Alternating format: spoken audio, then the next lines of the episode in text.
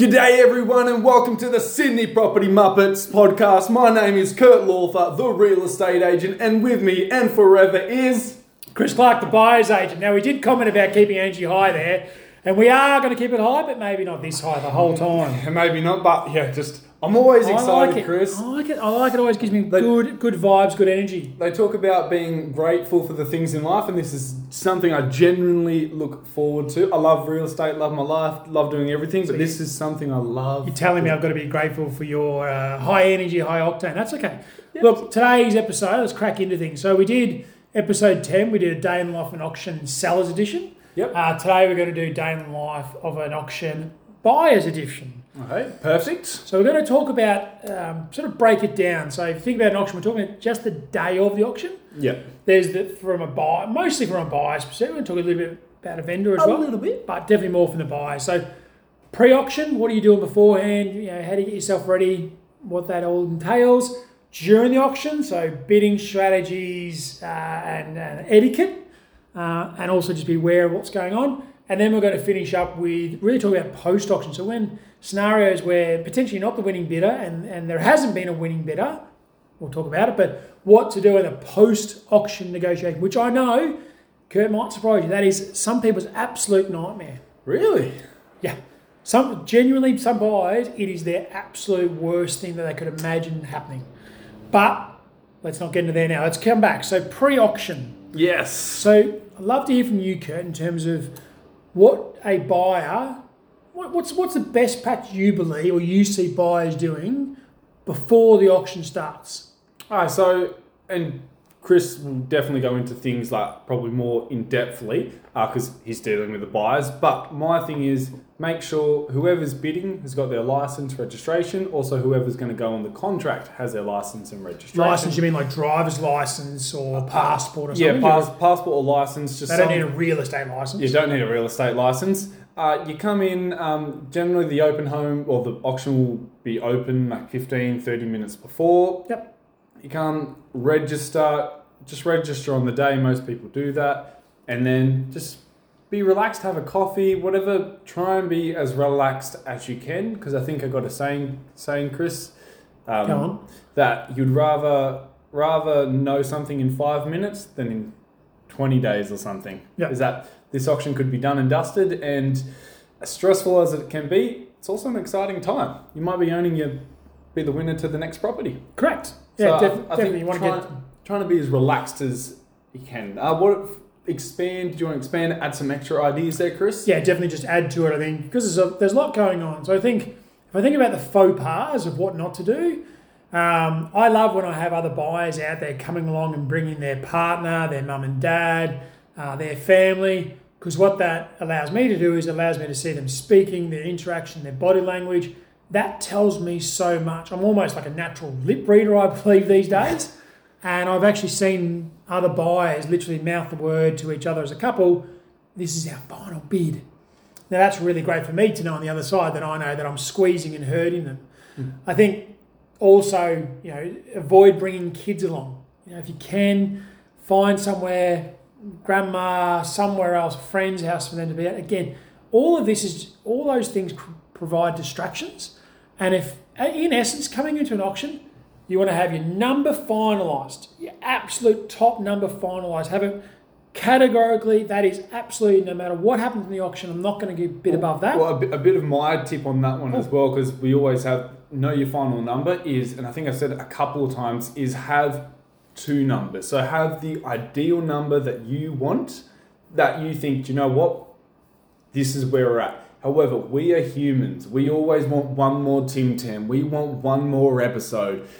Then have that category final number that you are not going above because sometimes you think you might be close enough, but you don't want to show that weakness. So if you've, yeah, basically, no. what, what are your thoughts on that, Chris? completely disagree.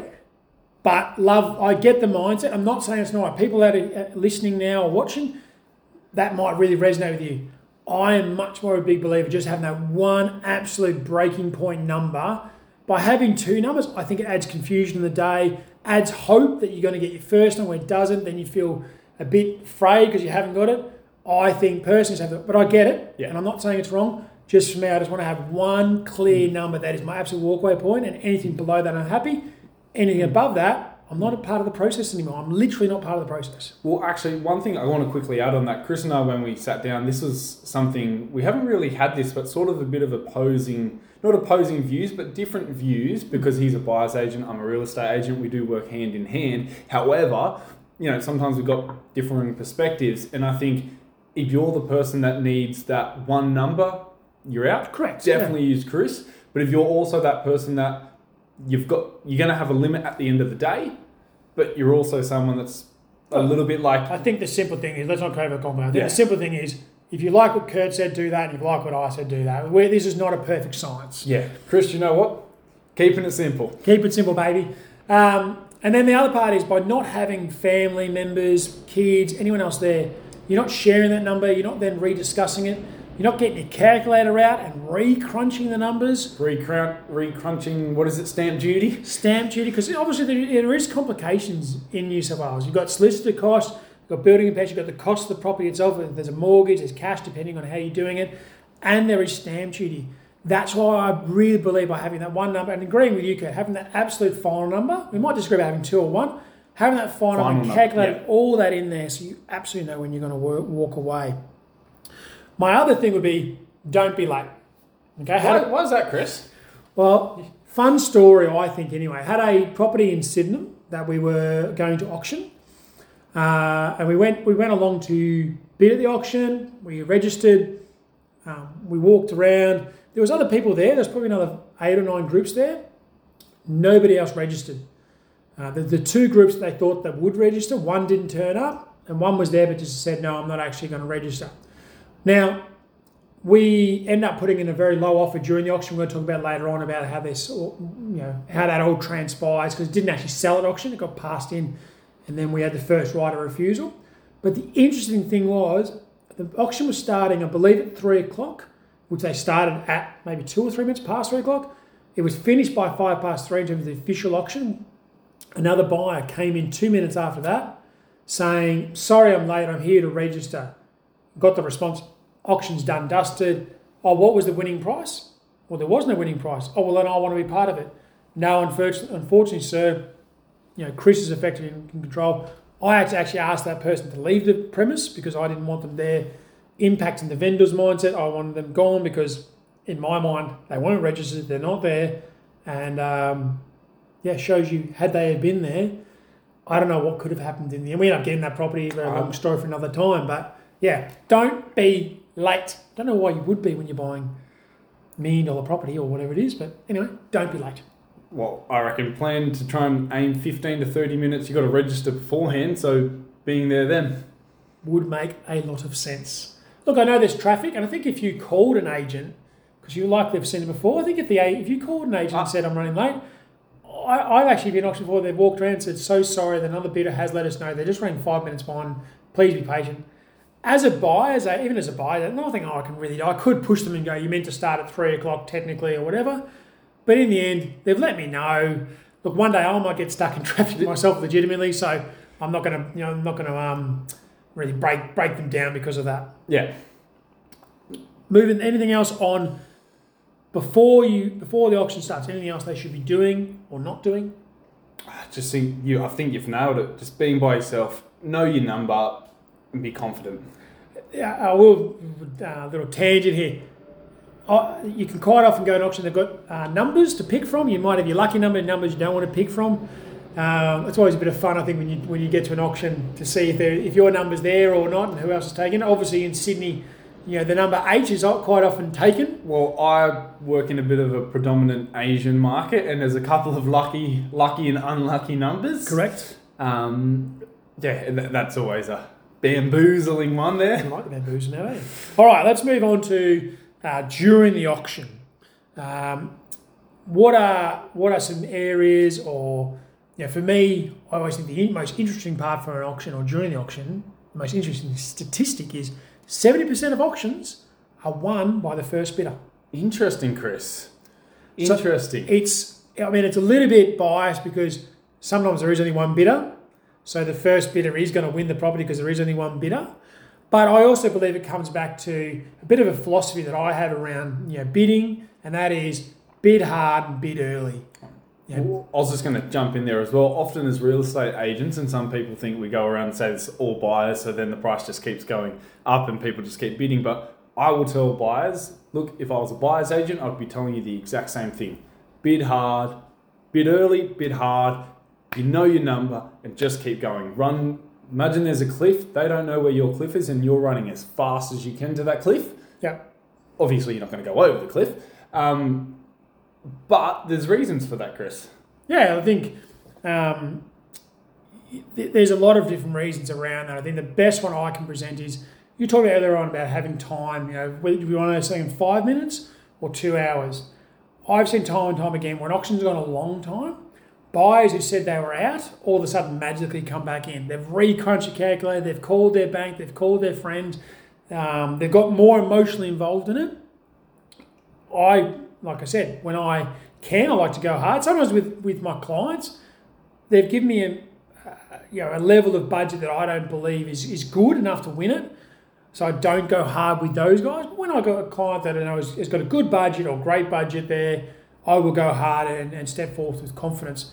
And part of that is to kill off the other buyers, kill their emotion off. If they just see every time I throw a number up, Chris or somebody else is bidding something else really fast response, it makes them feel like, oh my God, I don't have time to think. This guy's got a gazillion dollars into it. And I won an auction last year in Annandale where it got to my top, I was authorised to spend 2.23 million, right? It got to 2.2 million. Uh, um, I was holding that. The other buyer went to 2.1, and I knew my maximum was 2.3, 2.23, sorry. So I went to that level because I thought there's no point bidding 2.22 because if the bidder then, if he bids on 10,000, he's effectively won with my top bid. Yeah. That, we talk about this word a bit now, maybe we should keep it in there, bamboozled, the other buyer, the other buyer. Um, honestly, he was very confused. Even the auctioneer was like, gone up by 20, what a weird precedence, why has he done this, da da da. That was the winning number. The night before, I know I'm going on tangent and tangent, but my client the night before had only authorised me to spend 2.2 thou- uh, 2.2 million. And I said, give me a bit more because I don't love round numbers. And she gave me an extra 30, and that was the number that won it. And she had a massive smile on her face. Great advice, Um, Chris. So great advice, but yeah, kill kill them with timing. And I think if you can bid and you know your number, why hesitate? Just go forward with confidence. Well, I've also, from the selling side of things, you've got a vendor, and sometimes a vendor might have unrealistic expectations of where the property's at, and that's sometimes why we also go to auction, is because on the day, the buyers, the sellers, everyone can see where market value is, what Mm. people are prepared to pay, fight over, and sometimes a vendor may be a little bit or a lot higher, but they can actually see where people are on the day. However, if it's not sorted then and there, their expectations still might be a lot higher and the price may suddenly jump up. Now, it could work the other way that suddenly the price gets not as, you know, it might not go up, but chances are, if there's extra time involved, um, the vendors can change their mind, the buyers can, more buyers can come in. A buyer that may have never seen the property finally starts searching that next week, Yeah. boom. So that's, yeah, my thing, bid hard, bid early if you want the home. Yep. I think it's categorically, I think the best way and the only way of going about it. I get it though. Like I've been bidding for myself and taking this advice from you bidding for yourself, it's almost the opposite of every single fibre in your body to go, but I don't want to overspend. If I spend, if I go hard and spend, you know, bid up in tens and tens or twenties or fifties instead of ones and twos, every ten thousand dollars hurting me. But the rationale is if you bid strong, bid fives or tens or whatever the number's relevant for your market, whether that's 25s, 50s, 100s, whatever that's going to be, all that's doing is actually killing off your competition and highly likely meaning you're actually saving money at the end of the day because you're not getting into this. I was in one years ago where I was bidding for a client where um, they were in an earpiece, so they were way out of town and they were in, in my ear. Um, and they were literally unsure of the number they were going to be topping out. I tried to convince them to have a hard number. They decided not to. Effectively, I was just bidding. I was, I was there bidding for them, but I wasn't really uh, using my Skill strategy.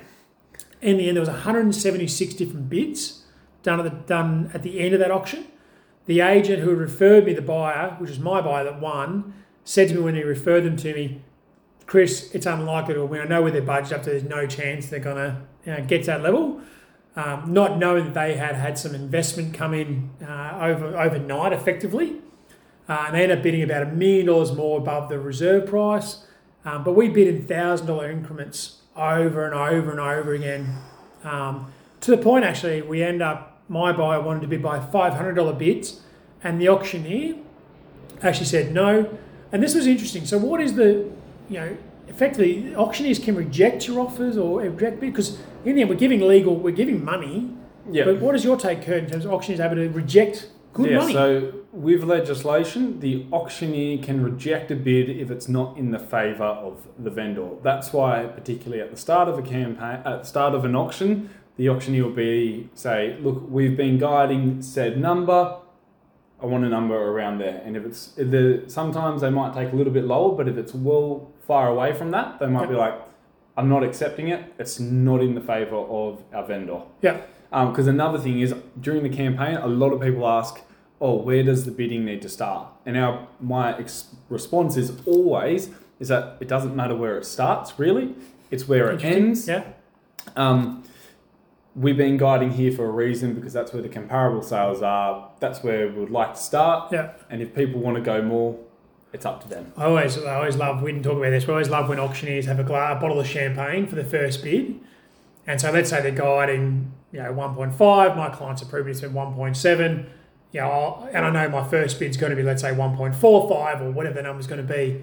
I absolutely jump at bidding first to win that bottle of champagne. I know it's not going to sell one point four five, but I know it's going to kickstart. It's part of my part of my play anyway. I want to go hard and go early, but I win that bottle of champagne, and it never goes to me. It never once has gone to me. Every time it's gone to my client. Even if we haven't won the property, I'm like, well, here's a bottle of champagne for your troubles. Little cheeky there. So, so we understand. So minimum bidding, you know, dollar, you can't bid by dollars. You know, the, the, the auctioneer has the right to refuse, and they can determine that what they see fit. I've had times before where they said, look, we're not going up in, you know, thousand dollar increments. We're currently going in five thousand. The bidding hasn't moved forward. It's stayed at that number, and then they've come back and accepted thousand dollar bidding. Yeah. Quite often, it then goes above what a five thousand leap would have been, but neither that goes. Now, the next words that I'm going to utter to you. I want to see your genuine just face reaction on Spotify and, and podcast. You won't be able to see this, but what are your thoughts when during the auction you hear these three words, four words? Is it on the market? No, it's five words. is it on the market yet? It's six words. But anyway, what is your response when you hear that? Do you love hearing that from buyers? Does it frustrate you? Do you care uh, as an agent? As, as an agent, I've got two schools of thought. If bidding has taken place, I think it's a fair question. Okay. So if bidding has taken place, I didn't know and, and Okay. some some people are, and the the auction's rolling along, and some people want to know. And I think that's a fair case that if people that have been in the auction, they've been bidding, or even you know, you know, maybe a buyer's agent, but a buyer's agent's just waiting for it, just asking a genuine question, and it's done nicely, no problems because people just want to know. Yeah. Um, but when an auction hasn't really got underway, no one's making a bid. That's when it's. I, I don't cock my nose up it, but sometimes it's like, well, we haven't even received a bid yet at our guide, or you're 100 grand below our guide. Like, we need you. We need you to also make a bit of a move, and then we can see. So then we can let our vendor know where people are at. Because if no one is bidding, then our vendor's like, well, where is everyone at? Do yeah, they? yeah. So So it's quite clear. If no one's bid yet and someone yells out, "Is it on the market?" or, or it's someone's on a very low bid, I think it's obvious. The interesting part is, I, I, for our listeners, I'm sure a few are there going, I don't want to bid. I talked earlier on about having a phobia, right? And people Yeah. genuinely have a phobia about negotiating after an auction. It's their, it's a nightmare that keeps them up the night before the auction. It's part of the reason why I get engaged to do what I do. Um, and so sometimes people are asking that because they don't want to start bidding until it's on the market because they don't want to have a scenario where they bid. Sounds crazy, but a bid, it's not the vendors level, they've got the highest bid, and then they've got to go this absolute phobia, daunting task negotiating, which is, like I said, it's the thing that they least want to do. Yep. Um, Weird, but true. so yes, and some people may. I think we were discussing off air that some people may think, oh, but if everyone's bidding, it's going to get a real high price. Like the price is just going to keep Yep. going up, which is not, which isn't also not always true. Sometimes the auction goes quite quick and ends roughly where. Yeah, Um, those the best ones. often we hear about the smallest or the the lesser percentage of the stories where it's crazy, but that's what everyone always talks about. Yeah, it grabs the media. Like the ones where it goes crazy, or the ones where there's it was expected, you know, hundreds of people there and then no one bid. Those are always going to make the headlines.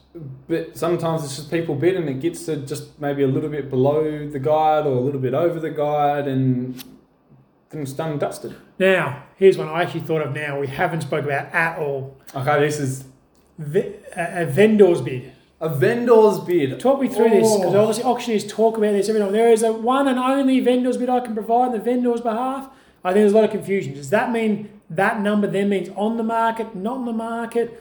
Why do they do it? When do they do it? Give me, give me some insight from Okay. your side. 'cause I'd love From my side, so the vendor's bid is basically the vendor getting to partake in the auction. Yep. And gen- generally, it's been used in the past as a way of almost last resort to be like, just say a property was guiding a million and no one's placed a bid or the bids are at 900. Yep. They may place a vendor bid 950 just to try and get someone over it and it might be a bit of a close of gap to where the vendor then may be like, okay, if someone goes above that, then so it can get done during that auction Yep. period. Yeah, I'm with you.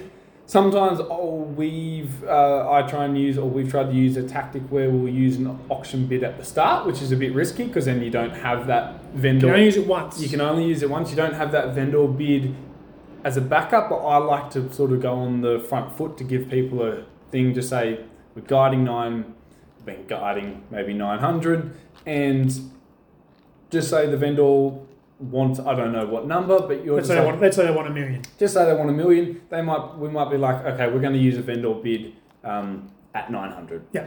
Just to be like, guys, this is you need to be above this. So quite clear doesn't mean it's on the market. In that scenario, there it's not on the market.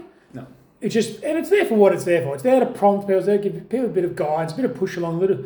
You know, I've seen it used in scenarios where, you know, it's expected to sell for, you know, one point seven, and the bidding somewhere sitting around 1.3, 1.4, and everyone's stagnant. It's like used to almost go, we everybody here at the day is way off where you need to be. We're going to it's you know, we're putting a vendor bill 1.55, not to scare everyone literally away, but also demonstrate that everyone is a long way away from where the vendor and comparables. And Yep. that's I'm thinking of a scenario in Marrickville where it's happened before. Yeah. Well, the and I think for the buyers and bidders to understand is the guide is a guide based on generally with ethical agents the sur- genuine surrounding sales and roughly where the property will be. I love that to be always. It is the case in a lot of scenarios, but But yes, there is also not the case in a lot of scenarios. Um, but it's it's a guide to give where the property could roughly sell with good market uh, market value for both the vendor and the buyer. Yeah. However, the reason why we go to auction is because people need the vend even though the buyers are fighting against the buyers, the buyers are also fighting against the vendor still, because then it's like yeah, yeah. it, it I think people sometimes have got a little bit disillusioned with oh the property's gone so much over the guide. And sometimes it's generally not the agent's fault. Sometimes it's because people are just fighting over the property and that's you know the next door neighbour Sally's like actually well they got $200,000 over where they were guiding and what really the property's worth I might put my property on the market Correct. and that's you know and, and that's why you get people effect. yeah Well, very good. Well, I think I know our next topic or next part is talking about auction, uh, post auction. Like I said, a very daunting proposition for a lot of buyers. We're going to take a pause and then we'll break this into part A, part B. So enjoy. The, I hope you've enjoyed this episode. Uh, we've definitely enjoyed it so far, and we'll be back with part B shortly.